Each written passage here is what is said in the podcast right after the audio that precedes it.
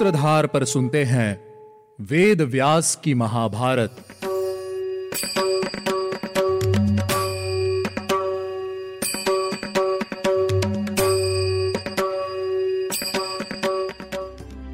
आप सुन रहे हैं सूत्रधार प्रस्तुति वेद व्यास की महाभारत। मैं हूँ आपके साथ आपकी सूत्रधार मान्या शर्मा, जो लेकर जाएगी आपको महाभारत के युग में। पिछले एपिसोड में वेद व्यास जी ने राजा धृतराष्ट्र को समझाने का प्रयास किया और उन्हें बताया कि शीघ्र ही महर्षि मैत्रेयी जी हस्तनापुर आने वाले हैं। अब महर्षि मैत्रेयी जी हस्तनापुर आ गए हैं। चलिए, हम भी चलते हैं हस्तनापुर की उस सभा में। राजा धृतराष्ट्र ने पुत्रों सहित महर्षि मैत्रेयी जी की आगवानी की और स्वागत सत्कार के साथ उन्हें आसन पर बिठाया। राजा धृतराष्ट्र ने कहा, भगवान, आपकी यात्रा सुखमय तो थी ना? सभी पांडव वन में कुशल से तो है ना? मैत्रेयी जी ने कहा, राजन, मैं तीर्थ यात्रा करते समय काम्यक वन में राजा युधिष्ठिर से मिला। उन्हें देखने के लिए वहाँ कई महर्षि पधारे हुए थे। वहीं मुझे पता चला कि तुम्हारे पुत्रों की बुद्धि भ्रांत हो गई है। यह सब सुनकर मैं कौरवों की दशा देखने के लिए तुम्हारे पास आया हूँ। राजन, तुम्हारे ऊपर सदा से ही मेरा स्नेह और प्रेम अधिक रहा है। तुम्हारे और भीष्म के जीते जी यह सब उचित नहीं जान पड़ता कि तुम्हारे पुत्र किसी भी प्रकार से आपस में विरोध करें। तुम इन सबको नियंत्रण में क्यों नहीं लेते हो? तुम्हारी सभा में जो अन्याय हुआ, उसके कारण प्रजा, मुनि, ब्राह्मण सभी तुमसे रुष्ट हैं।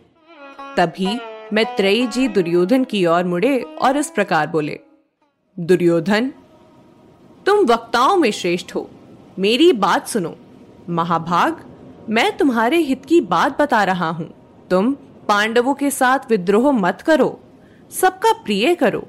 सभी पांडव शूरवीर और पराक्रमी हैं। उन सब में दस दस हज़ार हाथियों का बल है। उनका शरीर वज्र के समान है। तुम उनके पराक्रम को जानते हो। महर्षि मैत्रेयी पांडवों के विषय में दुर्योधन से बात कर ही रहे थे कि तभी उन्होंने देखा। दुर्योधन मुस्कुराकर अपनी जांग को हाथ से सहला रहा है और पैर से पृथ्वी को कुरेद रहा है। वह महर्षि की बातों पर ध्यान नहीं दे रहा था। बस नीचे मुँह किए मंद मंद मुस्कुरा रहा था। यह सब देखकर महर्षि मैत्रेयी जी को क्रोध आ गया। उस समय उन्होंने क्रोधित होकर दुर्योधन को शाप देते हुए कहा, दुर्योधन, तू मेरा अनादर करके मेरी बात नहीं मानना चाहता। तेरे इस अभिमान का फल मैं अभी तुझे दे देता हूँ। दुर्योधन, तेरे द्रोह के कारण बड़ा भारी युद्ध छिड़ेगा। उसमें भीमसेन अपनी गदा से तेरी जांग तोड़ डालेगा। महाराज धृतराष्ट्र ने कहा, भगवान भगवान ऐसा मत कहिए, भगवान। मेरे पुत्र को शाप मत दीजिए। महर्षि मैत्रेयी ने कहा, राजन, अगर तुम्हारा यह पुत्र शांति धारण करेगा और पांडवों के साथ सुलह कर लेगा तो यह शाप उस पर लागू नहीं होगा। लेकिन अगर इसने ऐसा नहीं किया तो यह शाप इस पर अवश्य लागू होगा। जिस समय महर्षि मित्रेई पांडवों के पराक्रम के विषय में बात कर रहे थे, उसी समय वे भीम के द्वारा किरमिर के वध की कथा भी सुना रहे थे। राजा धृतराष्ट्र ने भीम के बल का परिचय लेने के लिए महर्षि मित्रेय जी से पूछा, मुने, भीम ने किरमिर का वध कैसे किया? महर्षि मित्रेय ने कहा, राजन, तुम्हारा यह पुत्र मेरी बात सुनना नहीं चाहता। अब मैं तुमसे इस विषय में कुछ नहीं कहूँगा। मेरे जाने के बाद विदुर तुम्हें सारा प्रसंग बताएँगे। दुर्योधन भी उद्विग्न हो वहाँ से उठकर बाहर चला गया।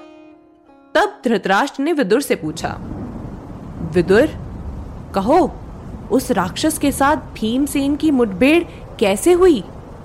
विदुर जी ने कहा, राजन, पांडव जुए में पराजित होकर जब यहाँ से गए, तब तीन दिन और तीन रात में काम्यक वन जा पहुँचे। आधी रात के भयंकर समय में जब भयानक कर्म करने वाले नरभक्षी राक्षस विचरते रहते हैं। उस समय तपस्वी मुनि भी उस राक्षस के भय से उस वन को दूर से त्याग देते थे। उस दिन वन में प्रवेश करते ही वह राक्षस मार्ग रोककर खड़ा हो गया। उसकी आँखें चमक रही थी। वह भयानक राक्षस मशाल लिए आया था। उस राक्षस की आँखें क्रोध से लाल हो रही थी। उसके सिर के बाल ऊपर की ओर उठे हुए थे और प्रज्वलित जान पड़ते थे। वह राक्षस बहुत ही भयानक प्रतीत हो रहा था। वह भयंकर गर्जना के साथ राक्षसी माया की सृष्टि कर रहा था। उसकी गर्जना से भयभीत हुए पक्षी ची ची करते हुए सब दिशा में भाग चले। भागते हुए मृग, भेड़िए, भैंसे उन सबसे भरा हुआ वह वन उस राक्षस की गर्जना से ऐसा हो गया, मानो वह वन ही भाग रहा हो। इसी समय बड़ी प्रचंड वायु चलने लगी। उसकी उड़ाई हुई धूल से आकाश के तारे भी अस्त हो गए हों, ऐसे जान पड़ते थे।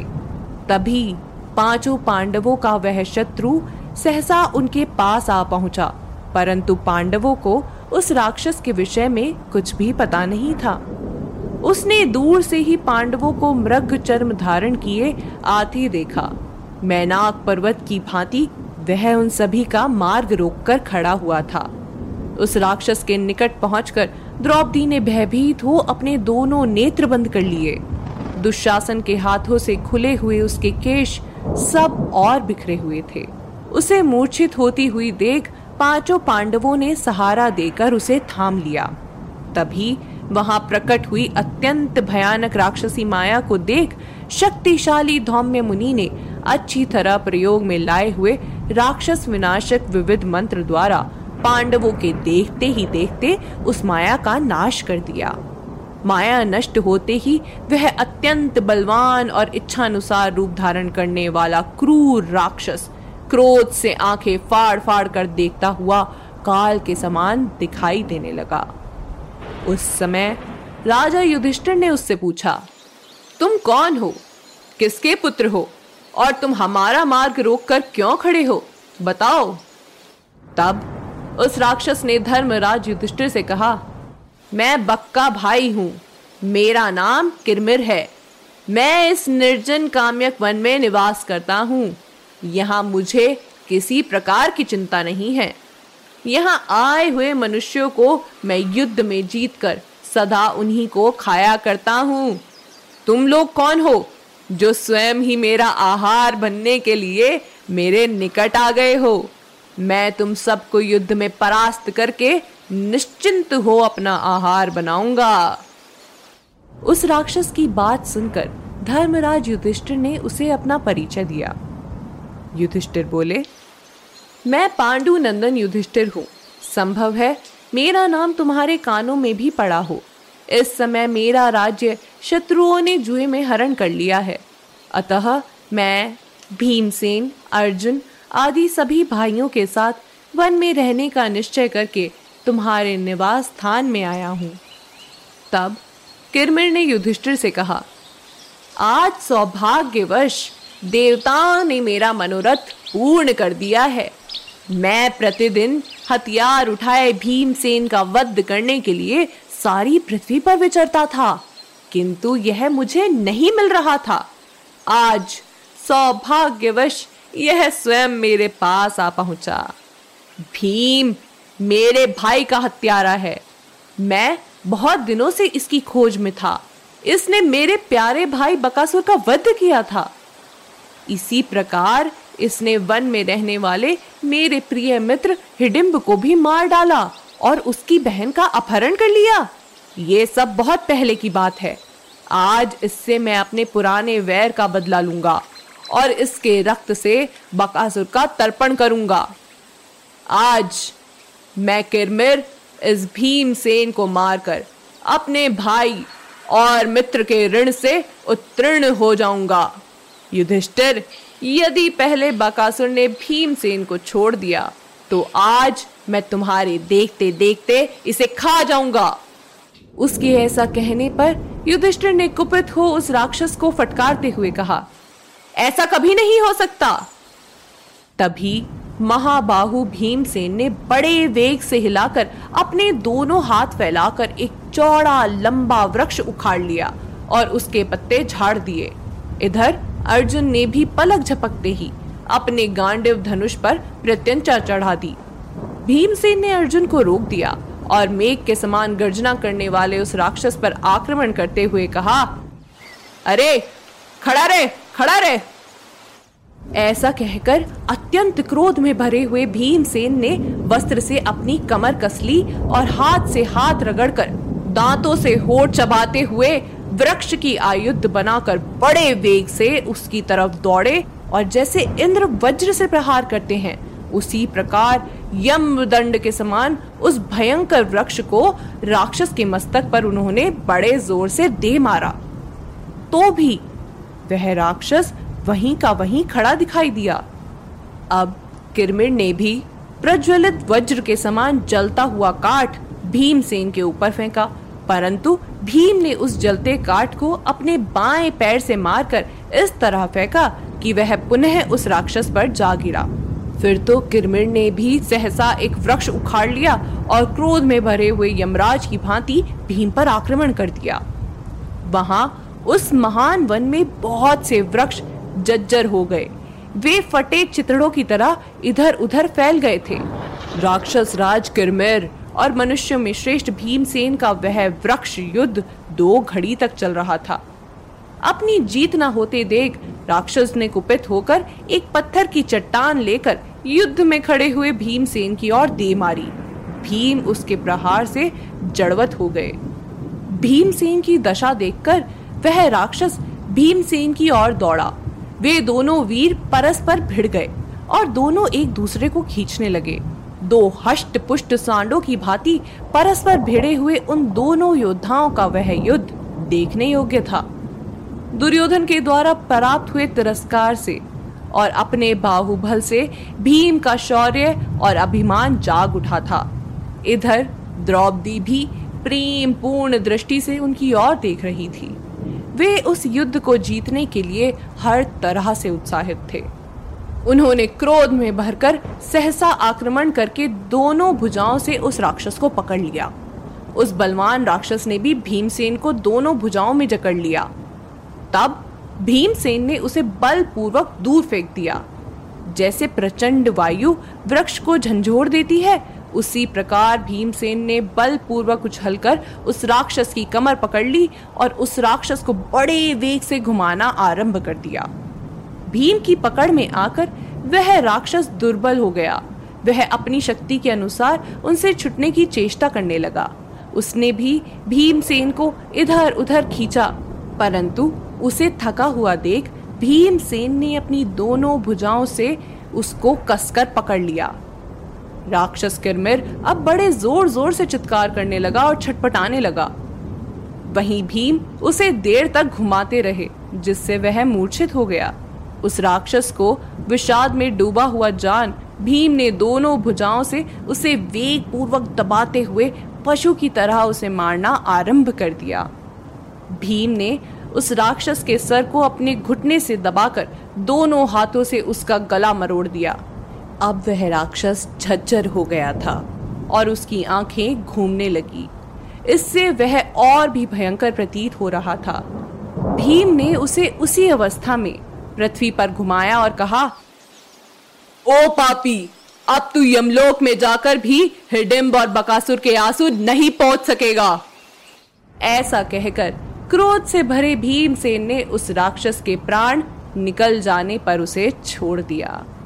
उस राक्षस का रूप रंग मेघ के समान काला था। उसके मारे जाने पर सभी पांडव बड़े प्रसन्न हुए और भीमसेन के अनेक गुणों की प्रशंसा करते हुए द्रौपदी को आगे करके वहाँ से दैवत वन की ओर चले गए। कथा पूर्ण करते हुए विदुर जी ने कहा, राजन, इस प्रकार युधिष्ठिर की आज्ञा से भीमसेन ने किरमिर को युद्ध में मार गिराया। महाराज, मैंने वन में जाते और आते समय रास्ते में गिरे हुए उस भयानक राक्षस के शव को अपनी आँखों से देखा है, जो भीमसेन के बल से मारा गया था। मैंने वन में उन ब्राह्मणों के मुख से भीमसेन के इस महान कर्म का वर्णन सुना। इस प्रकार राक्षस किरमिर का युद्ध में मारा जाना सुनकर राजा धृतराष्ट्र किसी भारी चिंता में डूब गए और शोक से भरकर लंबी साँसें खींचने लगे। आज के एपिसोड में बस इतना ही। अगले एपिसोड में श्री कृष्ण पांडव और द्रौपदी से मिलने वाले हैं। श्री कृष्ण और पांडवों का यह मिलन कैसा होगा? जानने के लिए आपको लौटना होगा हमारे अगले एपिसोड में। उम्मीद है आपको हमारा यह एपिसोड पसंद आया होगा। अगर आप इस एपिसोड से रिलेटेड कोई भी सवाल पूछना चाहते हैं तो हमारे social media platform Twitter, Facebook, Instagram पर हमसे संपर्क कर सकते हैं। हमारा सोशल मीडिया हैंडल है माई सूत्रधार। साथ ही साथ ऐसी ही अनेक रोचक पौराणिक कथाओं के वीडियो देखने के लिए आप डाउनलोड कर सकते हैं हमारी सूत्रधार। ऐप हमारी ऐप एंड्रॉइड और आईओएस दोनों यूज़र्स के लिए उपलब्ध है। यहाँ आपको हर एक कहानी, सुंदर चित्रण और सटीक फैक्ट्स के साथ मिलेगी। इसके अलावा आप श्री राम कथा मिनी टेल्स पॉडकास्ट हिंदी और इंग्लिश नल दमयंती प्रेम कथा, हिंदी, इंग्लिश, तथा ऐसी ही अनेक कहानियाँ अपने मन पसंद ऑडियो प्लेटफॉर्म पर सुन सकते हैं। लिंक आपको डिस्क्रिप्शन में मिल जाएगा। मैं आपकी सूत्रधार मान्या शर्मा, मिलूँगी आपसे अगले एपिसोड में। याद रखिएगा, हम हर सोमवार और शुक्रवार आपसे मिलते रहेंगे।